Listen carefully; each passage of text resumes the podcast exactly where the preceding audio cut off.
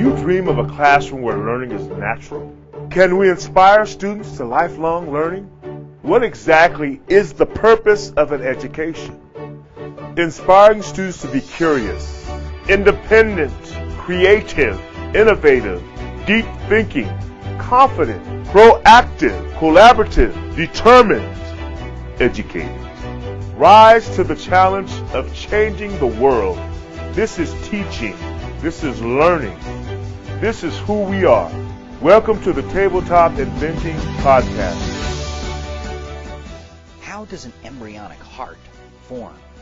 How exactly does one set about 3D printing a fully human, fully compatible heart valve? And how does failure influence innovation? Is there more to a 3D printed heart valve than just the printing? Stay tuned for the answers in today's podcast. Hey there, Innovation Nation. Today, we have an exciting interview with Jonathan Butcher, a research professor at Cornell University, and one of his graduate students, Daniel Cheung. But before we get started, I'd like to remind you to share our podcast with your friends and colleagues. We've been getting great reviews, and we'd like to share these great interviews like today's show with more educational innovators. There are two ways to help other people find our podcast. The best way is just to invite a friend or colleague to listen with you or to send them to our podcast page at www.ttinvent.com slash podcast. Or on iTunes and Stitcher, search for Tabletop Inventing. The second way to help others find our podcast is to subscribe, listen, and then leave us a rating and review in iTunes or Stitcher. Doing this will help us rise up in the rankings and other people will be able to find us more easily. Why all the fuss about spreading the word? World change.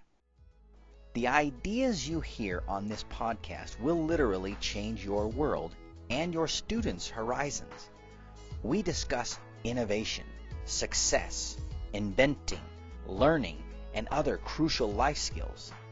On today's show, specifically, Jonathan and I discuss the role of failure in learning. We discuss the path to research success.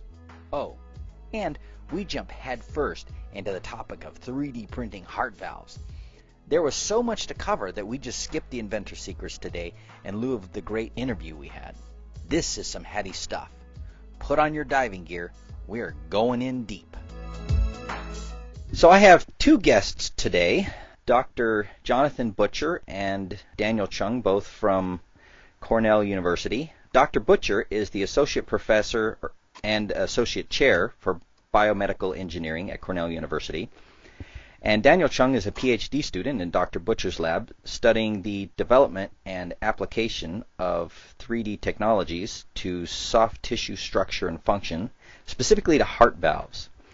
Dr. Butcher's lab combines engineering expertise with developmental biology perspectives to understand natural engineering. Uh, uh, Dr. Butcher, could you define a little bit more for us what you mean by natural engineering? Sure. It's it's generally something that we experience uh, every time uh, any anyone uh, sees a baby being born, and that is over a nine month process, you have a, a fully functioning organism that starts as a single cell and grows from that single cell into a complete living being. And that engineering process, because it really is, it has engineering features in it throughout the gestation process. It is something that we have very little understanding about. And uh, my lab seeks to understand what are those guiding principles, those engineering principles that basically help shape, control, govern how these tissues are put together from cellular decisions all the way into functional results. And I try to use that information to help guide new engineering approaches to either restore lost function or to create completely new organs that will be able to replace diseased organs. So it's kind of a overarching process of, of uh, engineering defining actually living tissue remodeling. So I first got introduced to your lab through uh, one of your uh, was it former students, and mm-hmm. Uh, she was talking about a 3D printed heart valve. And so with the natural engineering process you were just talking about, tell us a little bit about the development of of an embryonic heart. Like how does it start? What does it look like? And how does it how does it become a heart? Uh, that's a great question. So the the earliest heart that we have in an embryo is actually a linear tube, and it kind of pulsates very chaotically and barely generates any kind of fluid motion at all. Over the course of actually a very short amount of time, in the human, uh, just a few weeks, and in animal models that we study, for example, a chick embryo, it happens in just one week. This organ will grow a hundredfold in volume. It will transition from a one chamber kind of heart to a two chamber kind of heart and to a four chambered kind of heart, complete with parallel uh, functioning chambers and valves uh, in, in, such a short amount of time. It's really it's really quite uh, remarkable, and um, we are very interested in understanding how the mechanical forces that are present in this tissue the entire time while it's trying to grow and remodel, uh, how those forces are participating in guiding the way that this tissue grows and remodels. So, for our audience, most of us are not horribly familiar with something called cell, stem cell differentiation. Um, and I know it will probably come up. So just to kind of set the groundwork here, tell us a little bit about what stem cell differentiation means. Many tissues in your body have a small number of cells that essentially reside in this tissue and have a capacity when called upon to first proliferate, which means to become more of, but then also differentiate, which means to change in kind, to the cell types that your body needs in that tissue to function. Uh, the easiest example that people are familiar with is the liver. So the liver contains robust population of, of progenitors, which are these immature cells that have a capacity to proliferate and repopulate the lost function or lost tissue mass in the liver. So a surgeon can take out like a third of your liver and you'll be able to regenerate that lost liver. Other tissues have a very poor capacity of restoring lost function, even if they have a small population of these kinds of stem cells. For example, the heart and the brain have a particularly poor ability to heal, um, which is why we have significant problems with Alzheimer's and heart attacks. Interesting. So the cell differentiation, I guess, may, maybe could we think about this like a 3D printer filament, for instance, and so a stem cell is kind of like the filament, and once you squirt it through some sort of a system, out comes some sort of a 3D printed thing. It's very differentiated, and you it's much more difficult than to reuse that. And so stem would you say that stem cells are sort of like that? You can sort of repurpose them into just about anything you need them to be? So stem cells have the capacity to form multiple different cell types, and uh, certain tissues will be comprised of cells can make, and other tissues may not be able to be completely repopulated with just a single stem cell source. So the the I would say it's not as simple as you say, but it is uh, it is as you say. We utilize stem cells uh, in our 3D printing applications for the tissues that we're interested in, for example, heart valves, the cells that populate the heart valves, we have figured out strategies to differentiate stem cells to those particular behaviors. So it makes sense for us to be able to use a stem cell rather than bother to figure out how to get those mature cells from a patient because those mature cells are already in disease state. So it'd be better to take a stem cell that we could get from example bone marrow or even fat tissue to then differentiate into the uh, behaviors that we need to have in our scaffold. So I was hoping that we could come around to this uh, pretty quickly because you brought up something I wanted to ask you. So how much of this process that you know, for the 3D printing a heart valve, for instance, is the 3D printing aspect, and you know what is involved with that, and how much of it is stuff that you do afterwards, like you're talking about the cell differentiation and the, you know, uh, I think you you mentioned a bioreactor. Yeah, sure. Each of these process has its own devils in the details. I would say that part of understanding how the tissue that we print remodels feeds back into how we will, in fact, print that tissue the next time around. So there's a feedback loop that exists in, in this engineering process that iterates. So we learn about how to better print the tissue based on how the tissue remodels. For example, we might print a tissue and then in culturing it over time, we see that the tissue shrinks in some areas and expands in others. Well, if we want to establish a particular final geometry, we may have to adjust how we print so that the tissue is smaller in some places and larger in others so that when it shrinks or you know however it morphs it ends up in the final position that we want. Likewise the internal composition of the material uh, we may want to fabricate a specific way so that the cells that we deposit in that environment receive the instructions that we want them to see so that they will become the tissue that we want it to be down the road when it comes time to, say, implant that into a patient. Um, there are a whole host of different strategies to to make that particular process work. For example, there are some ways that we might be able to fabricate the scaffold with no cells in it, but the instructions are there so that when you implant it, your own body, when it uh, encounters that tissue, actually populates that tissue for you. That is a whole. Uh, there's a whole bunch of implications for that uh, uh process in terms of being able to be acceptable for the FDA, etc. Conversely, if we know we need to have cells to start the process, there may be certain instructions that we need to make those cells become the behaviors that we want them to be, but also to help those cells to not do the same kind of disease processes that the original cells had the susceptibility to. For example, in the heart valves that, that Dan prints, one of the capacities that these cells naturally possess is the capacity to calcify. That is the disease process that happens in these valves. Well, if we could create a strategy where we instruct stem cells to become the cells that we want them to be but be resistant to becoming a, a cell that calcifies, we actually have achieved almost an advancement over what the natural biology is. I haven't said we've gotten there. I'm just saying that's an idea. that that is definitely a very high uh, high aim, and I know lots of people would appreciate it if you could figure that out because heart disease is one of those things we fight with on a regular basis. So Dan and I were talking earlier, and I just wanted to ask maybe for you to elaborate just a little bit. Um, in the process of cells going from being a stem cell to being, uh, in your case, a specific heart valve uh, cell or a cell that's differentiated properly for that, there are several things that have to happen. Uh, what kinds of things influence that differentiation?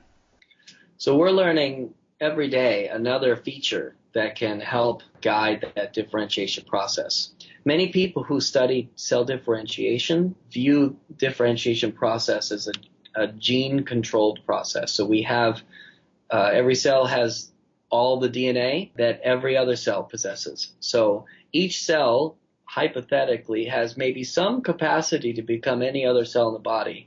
And we've recently proven, not we, but science has proven this capacity by being able to activate certain genes that takes any cell and makes it almost identical to an embryonic stem cell, which can then turn into any other cell again. So a lot of scientists look for genes as a way of uh, fingerprinting what a, what a cell is and then being able to try to turn on each of those genes to replicate theoretically a particular cell type they want. Our strategy is a little bit different. So we don't view genes as the as the main drivers per se, but we sort of see genes as tools. And we think that the, the driver is actually the environment that the cell finds itself in. So you could picture your cell as kind of sitting in a garage, and the genes are all these tools in a toolbox, and the cell actually has to do something. The cell has to do something that its environment tells it it needs to do, and the cell will reach into its toolbox and find the tools it needs, in this case, genes, that it needs to express or turn off, etc., to be able to perform that function. it actually has very broad implications in terms of the nature of disease processes and tissue development, which is why I'm so interested in, in that kind of uh, complementary hypothesis that makes engineering a really exciting opportunity to, to learn more about this feature. Uh, in terms of applications, though, it gives us an opportunity to define that environment that we put a stem cell into so that a stem cell when it sees this environment, decides it needs to perform a certain function, and it reaches into its bag of tools and starts performing that function. So if we make a room in one location in our tissue that says this cell needs to be a fibroblast, that stem cell will start acting like a fibroblast. If we make a different room in a different location that makes the cell think it wants to be a smooth muscle cell, that cell will just get to work becoming a smooth muscle cell. The converse strategy would mean we'd have to go and figure out how to turn on certain genes with a genetic approach in every little location in this tissue, and that would be just very difficult to achieve, especially when just turning on one or two genes is really challenging already. That is an interesting hypothesis, and I just learned something that I totally didn't know. I I love it when I learn things on podcasts, uh, speaking to my guests. So I I guess I I hadn't thought of it that way. H- how prevalent is that uh, that hypothesis, the alternate hypothesis you're talking about? Is that you know five percent, ten percent, fifty percent? How many how many people in the field believe that idea? Um, I would say it's definitely a minority view uh, because the field of genetics is huge right now. Uh, ever since the genetic revolution in the late 80s, the ability to manipulate genomes uh, has created lots of opportunity for biologists now, a lot of biologists seek to understand how something works, but that's really where their knowledge ends because their ability to improve upon or restore is rather limited. Whereas engineers, that's what we do all the time. Our problem is we don't really know what problems are worth solving. And our challenge is to define the problem so that we can solve it. So it's a really, it's a view that actually gives engineers an advantage, but it's also a challenge because there are so few engineering tools that can be applied at the particular scale of investigation that, that we're, we're looking at. Um, whereas the genetic techniques, you know, there's a tremendous engine of researchers that are looking in this area. I mean, I think that there will be a lot of interest in looking at tissue formation, tissue disease processes utilizing the strategy that, that we think as as years go on, just because of the not just the data that we're generating, but the field is kind of recognizing very important roles that the environment of the cell finds itself in. It's just a it's just a fact that there's very strong influencers. I think that as we develop tools that be that are that are able to alter the environment that cells are in and measure the differences these cells experience, we'll be able to build a robust set of information that will help educate other scientists in the, the potential power of this way of thinking, but also the reality of this way of thinking. So it's very much a hypothesis now that we're working on, and there are several other labs that are working in it, but it's very much a minority view at this point. I would have to say I'm intrigued as a physicist myself who has worked with biologists and had lots of thoughts about this. I mean, one of the things I remember thinking pretty early on, working with uh, you know the physicians and uh, dentists that I work with and biologists that I work with at the university, was that uh, in order to understand what was going on, we really needed to go find ourselves a systems engineer who could tell us a little bit more about the feedback system we were seeing. Um, and it sounds like you're definitely looking at some of the feedback mechanisms for, you know, putting a, a cell in a particular environment and, you know, what is the you know, what is the natural response of the cell to come back and say, oh, in this environment I become a, you know, a liver cell. In this environment I become, you know, a heart valve cell, or you know, whatever happens to be the current thing that needs to be. And I, I apologize for my lack of understanding of biology there. no, it's, it's it's it's no problem. So let me ask uh, Daniel a specific question here. How much of this work that you guys are doing uh, is hands-on, and how much of it is, um, you know, uh, other types of uh, work in the, uh, in the lab? I would honestly say that everything is completely hands-on from start to to end. Honestly, I would work on, for example, like printing, like the whole process of printing a cell. I would have to grow the cells, or I guess I should say thaw the cells first if we buy it from from a company. Thaw the cells, grow the cells, and make sure I, I make all the materials and then uh, put all these together into the printer and make sure that I have all the right composition, right percentages, and actually print it. And, and upon printing the valve, I would also have to not only make sure to uh, keep it alive for a few days, but also put it into the bioreactor that uh, Dr. Butcher alluded to earlier to make sure that it, it is conditioned. So yeah, the entire process, I would say it's completely hands-on. That sounds like a lot of work uh, for something that uh, seems to happen very much uh, on its own that we don't have to mess with too much if it works right, I guess. right. so I, I, wanted to key into something that uh, Dr. Butcher brought up a minute ago, and this is a question for both of you. Would you consider yourself more of a biologist or more of an engineer, or do you really have to have a balance when thinking about uh, your current field? You want to answer that first, or you? Want yeah. Uh, so I came from an engineering background, and I, I, I think it's a balance of both. Without knowing like what, and Dr. Butcher uses this analogy like a lot of knobs to tweak, right? Uh, with, so without knowing that from an engineering perspective, I would say that we can't necessarily progress the project along. But at the same time, without knowing biology, like we wouldn't know what knobs to turn or uh, how to correctly analyze some data yeah, I mean, I, I so I would agree with him. I used to think in my naive days as an early PhD student, I actually came into my PhD with no biology training. I was a straight mechanical engineer, so it was like taking my first ever biology class as a PhD student was quite an eye-opening experience. But I used to console myself thinking that biology was topical, meaning I could learn whatever I need to know about the heart and whatever is happening with the liver or kidneys or brain, you know, I don't have to I don't have to read those chapters. Uh, and largely, a lot of engineers uh, that are in this field, that can be true. But what I've come to appreciate um, over time is that a lot of biologists actually do a lot of engineering. And what I mean by this is genetic engineering. So they're thinking about the same ways to manipulate and control features of cellular behavior, but they're doing it almost exclusively at the genetic level. Uh, so the process that they learn how to manipulate genes and control genes is very much an engineering process. They just don't call it that, and they keep it into the, the very advanced levels of, of molecular biology but it is in fact engineering. So I've been able to appreciate that in my biology and uh, genetics colleagues. It's just that we look at it by engineering the environment, uh, which is, I would like to think, is, is highly complementary.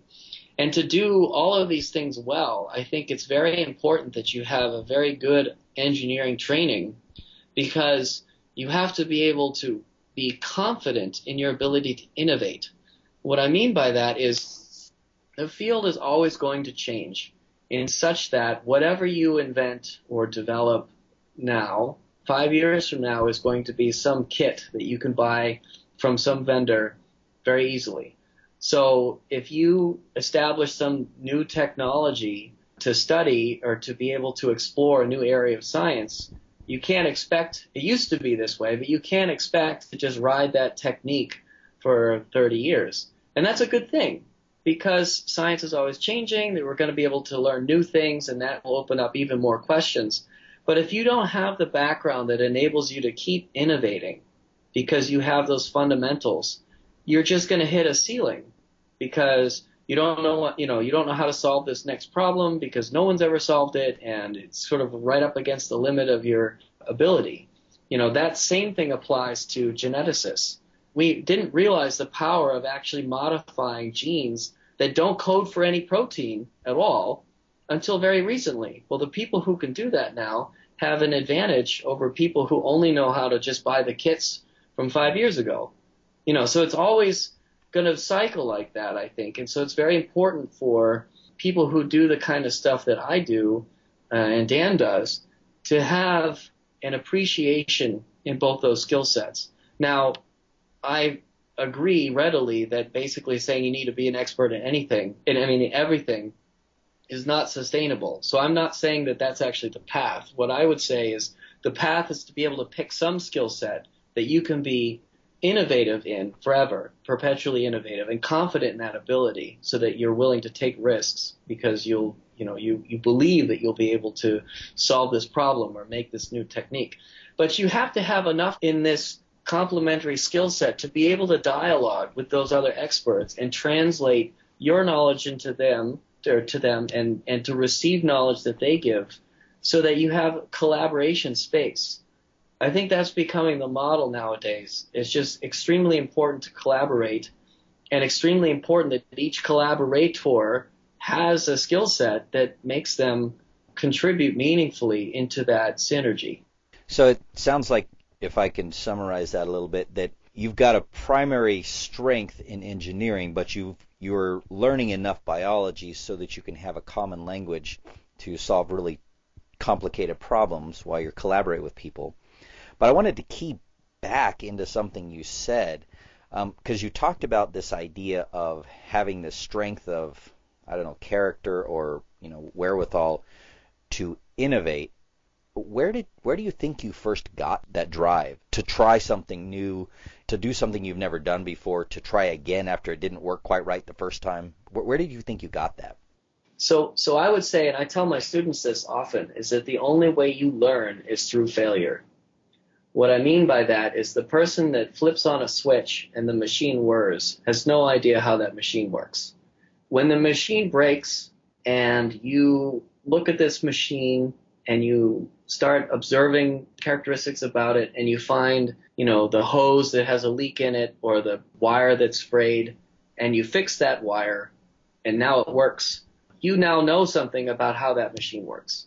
And so the process of actually figuring out how a failed experiment failed and solving that is, I think, the essence of actually acquiring real knowledge. And so one may even say that the expert in a particular field is the person who's made every possible mistake because that person knows every possible feature of that field. Now, I don't encourage my students to make mistakes that we've already made. You know, that's that doesn't really help because there's an, an eternity of mistakes that other people have made that are not worth repeating. But in exploring something new, oftentimes you start off with experiments that give results that no one would ever have thought, or no result because there's some characteristic of the experiment that, that didn't work correctly. And it's really going through those trials that builds not only knowledge, but it also builds confidence that when you encounter a future problem, that you can overcome that problem. So really you start embracing failure for what it can teach rather than failure as a statement of personal value. And I think that's actually hard for a lot of people, especially people who might have, you know, grown up and done really well in high school and elementary school or whatever, where it's just regurgitating knowledge. Because there, you know, the, the wrong answer is the wrong answer, and that's just that's just it. But in science, in in real science, where there is no firm dogmatic reality of you know the answer is five, the answer can be any number of things in any other you know in any number of circumstances. To be able to to thrive in that environment I think it really does require a certain amount of confidence that is born out of failure to build not only an understanding that failure can teach and therefore you feel like you're still accomplishing things when stuff doesn't work, you know, because you're learning, etc. But also you have a healthy understanding of the, the data that you do get because, you know, you successfully determined that this relationship doesn't exist or you know i think somebody told me i don't know if i'm getting this correctly but uh, when alexander graham bell was inventing the telephone i think that people were criticizing him for just working so hard on something that was you know it was just not working and i think he was his response was no i've found 200 successful ways that this doesn't work you know so like a lot of times that's something that has to be you know uh, that that process i think could really set apart the expertise and, and the ability of, of scientists, you know, that are kind of kind of being developed. I mean, not only in this country but worldwide. It, it's very different than the way that you might be educated in a traditional system. No, I would have to agree with that. We are not very often told that failure is a good thing. We, we're usually told that failure is a bad thing. And getting that internal strength to go back against a failure almost is something we have to learn outside the system unless you're really fortunate to be in a place where a mentor can tell you that. So without, you know, laying down on Freud's couch here, I mean, think back in your mm. mind.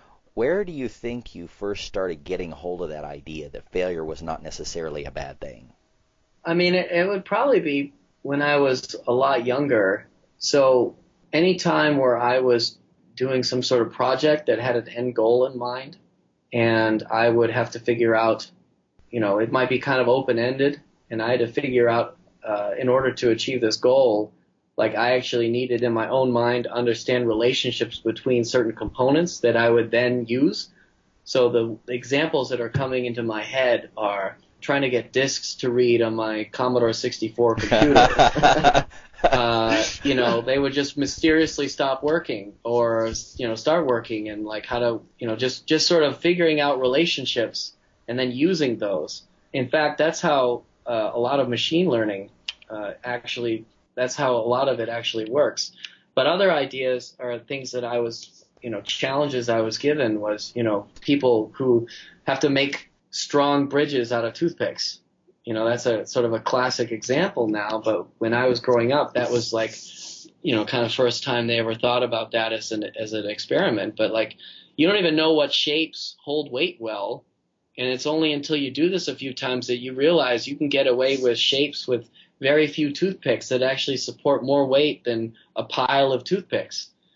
You know, but in the process of doing it a couple times, you actually convince yourself that you could probably build a pretty good bridge.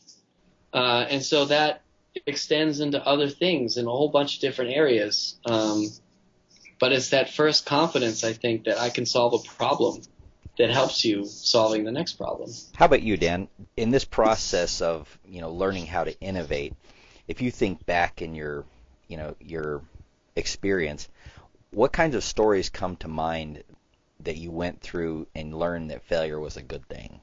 You know, it's funny that Dr. Fisher brought up his uh, computer story because that's actually also the bridge uh, story because those were probably the first two times in my childhood that I realized that you know not, failure is not necessarily a bad thing, right? So when I was a kid, uh, not not what was it like a Commodore 64 that you had? No, we had a like fairly recent, you know, like Windows 98 PCs back in what like late 90s. I don't even remember. I was messing with the file system, and at some point I deleted some stuff, and I wanted to play some games, and I just really couldn't figure it out until I you know, messed around with it a little bit more and look at the architecture of the computer and finally found out like what was missing or what, or what I did wrong. But in addition to that, and, and, and gaming really fueled my uh, passion for computers, by the way. I also built my own computer later, like in the early 2000s, I think. And I remember buying some parts that would not necessarily, I wouldn't say not fit with the computer, but it wouldn't work with the computer uh, correctly and I had to do a lot of research and a lot of trial and error and kind of a lot of money too uh, to figure out like what was wrong. And it wasn't until I figured out, you know, like all these failures that I realized that, oh, you know, some of these components don't work with this component that I bought. And with the bridge, actually, that was back in high school that I started doing that with my uh, CAD teacher. Uh, it was just like a very open-ended problem that I haven't had for a very long time in school and that really that open-endedness actually was uh, was shock in a way because I was just so used to you know getting a right answer or a wrong answer and regurgitating information and not necessarily applying uh, principles. So yeah, I mean those were my my first two early instances of knowing when like failure is not necessarily a bad thing. And obviously, as I'm a PhD student now, like there's a lot of a lot of learning still to be done. Yeah, you don't make it through a PhD without quite a bit of failure. I definitely, yeah. I definitely feel your pain on that one. Well, I, I could probably spend all day talking to you guys because you definitely, we definitely speak the same language here. So, I want to get down to the last two questions we always like to ask, and I'm going to start out with this one. In, in the digital age that we live in, you know, where you can go to Google or Wikipedia or YouTube, and you can, I mean, you can learn all kinds of stuff uh, out there on the internet. What does it mean in that environment to be educated? Who who do you want to have answer that? Me or oh the um, older generation? yeah, sure, Dr. Butcher, go ahead. Okay, so I actually sort of had to think about this a little bit in terms of thinking about educating our undergraduate students because you're right, there is a lot of knowledge out there and knowledge that's being constantly added to from a variety of different sources. There's almost like so many more knowledge creators or knowledge contributors than, you know, when I was growing up with just Encyclopedia Britannica and whatever it said. But I would say the skill sets that are so important that define being educated in this kind of society is the person that not only can acquire knowledge but can vet knowledge uh, or critique knowledge. Which what I mean is, so there's tons of information streams, to, but to be able to take information streams, multiple ones, and and compare them to each other and figure out what is you know what's what stands out above the rest what is what is actually correct versus what was somebody's opinion what is what is meaningful for this circumstance, but maybe not this other circumstance. The second feature that I think is essential is to be able to translate knowledge. And what I mean by that is it's not just communicating, meaning person X tells me in a certain of information and I can say that same thing to somebody else. But it's really that you can take information that you glean from one source and convert it into a language that's understandable to this next audience. So that communication skill actually involves a significant amount of education because you have to know a lot about the source you got it from and the audience you want to give it to. And then the third thing that I think is essential for anyone to be able to classify themselves as educated is they have to be able to have the tools to create new knowledge. So just having an ability to acquire knowledge doesn't make you as meaningful a participant or impactful participant in in this this society of educated people as you can if you can create knowledge. And that takes many forms. I mean that can be something you observe in your backyard to creating new satellites for space travel but being able to utilize the same kind of tools uh, i think applies you know top to bottom and i think those are those are the three important skill sets that i think are critical Go ahead. Oh no, I was just saying that uh, I I completely full heartedly agree with Dr. Butcher and all those eloquent responses. Uh, but yeah, I, I I think my thought really here is to really emphasize on the application of the knowledge that you can get from, for example, like from these sources. Uh, I think in a digital age, like we have like information is everywhere. Uh, one, I guess one one hard thing in that is you have to be able to filter out these information and see what is actually applicable. Uh, for example, like when, whenever like I use Google a lot for a lot of my troubleshooting in, for computer problems, and half the time, you know, like those responses don't necessarily work the way I want it to, and I know like instantly by reading it. But other times, like I can just filter it out and apply it to what I need to do, and then you know go through trial and error, like what works and what doesn't. But really, like gaining knowledge and communicating is uh, a, a huge aspect, especially with you know, with, with the internet, but really full-heartedly applying it, even to like like Dr. Butcher said, like to your house, your backyard, uh, to anywhere, is really the most meaningful aspect of being educated. Well, those are excellent answers. So we'll just wrap it up with his final question, kind of maybe in a neat little package, you know, one or two sentences. What is what do you feel is the purpose of an education? I mean, I think generally the purpose of an education for society is to always increase the knowledge pool and always increase the pool of, of knowledge creators so that uh, society can be you know continually improved upon in, in all of its different facets. Um, I think one thing that I don't want to see get neglected in this general idea, because even in the digital age, this is still very important, but for people to know themselves and to understand other people is also very important because that's a critical piece about communication and also just interaction that's very important for a society. So I don't want that to be neglected in the concept of, of an education. Yeah, I agree that the I, I think that the whole purpose of an education is really, if you boil it down, is to advance society and in a in a positive direction um, I guess that can be, you know, that's pretty broadly defined, and you know, some people or other people can take a different, I guess, aspect at, you know, like what positive really means. But I think as long as you move forward, communicate, knowledge and not uh, repeat uh, all the you know past failures that we've done before is uh, really a good like, basic purpose of education. Well, you guys have given some great answers, and like I said, I, I would love to continue to keep up a conversation with you here. So as we wrap up, we like to give our audience the opportunity perhaps to reach out to you, uh, maybe ask a few further questions. Uh, what is the best way for them to interact with you?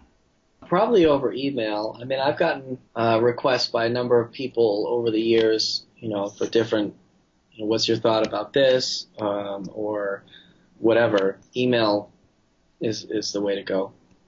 Yeah, same thing. All right. Well, thank you guys so much for taking a few minutes. I'm going to ask you guys to stay on for just a minute after we wrap it up, but thank you guys for taking a few minutes to uh, talk to us this morning. Thank you. My pleasure. Have you been enjoying the Tabletop Inventing podcast? Have comments or questions you'd like us to address? Contact us, and we'll think through the comments and answer your questions here in the podcast. And be sure to let us know if you'd like a shout out or to remain anonymous. You can share your comments and questions at www.ttinvent.com slash podcast or by emailing us at podcast at ttinvent.com. Let's discuss your thoughts and questions. Join us again next time when we will again seek to answer the question, what is the purpose of an education? And as educators, how do we awaken the inventor in each of our students?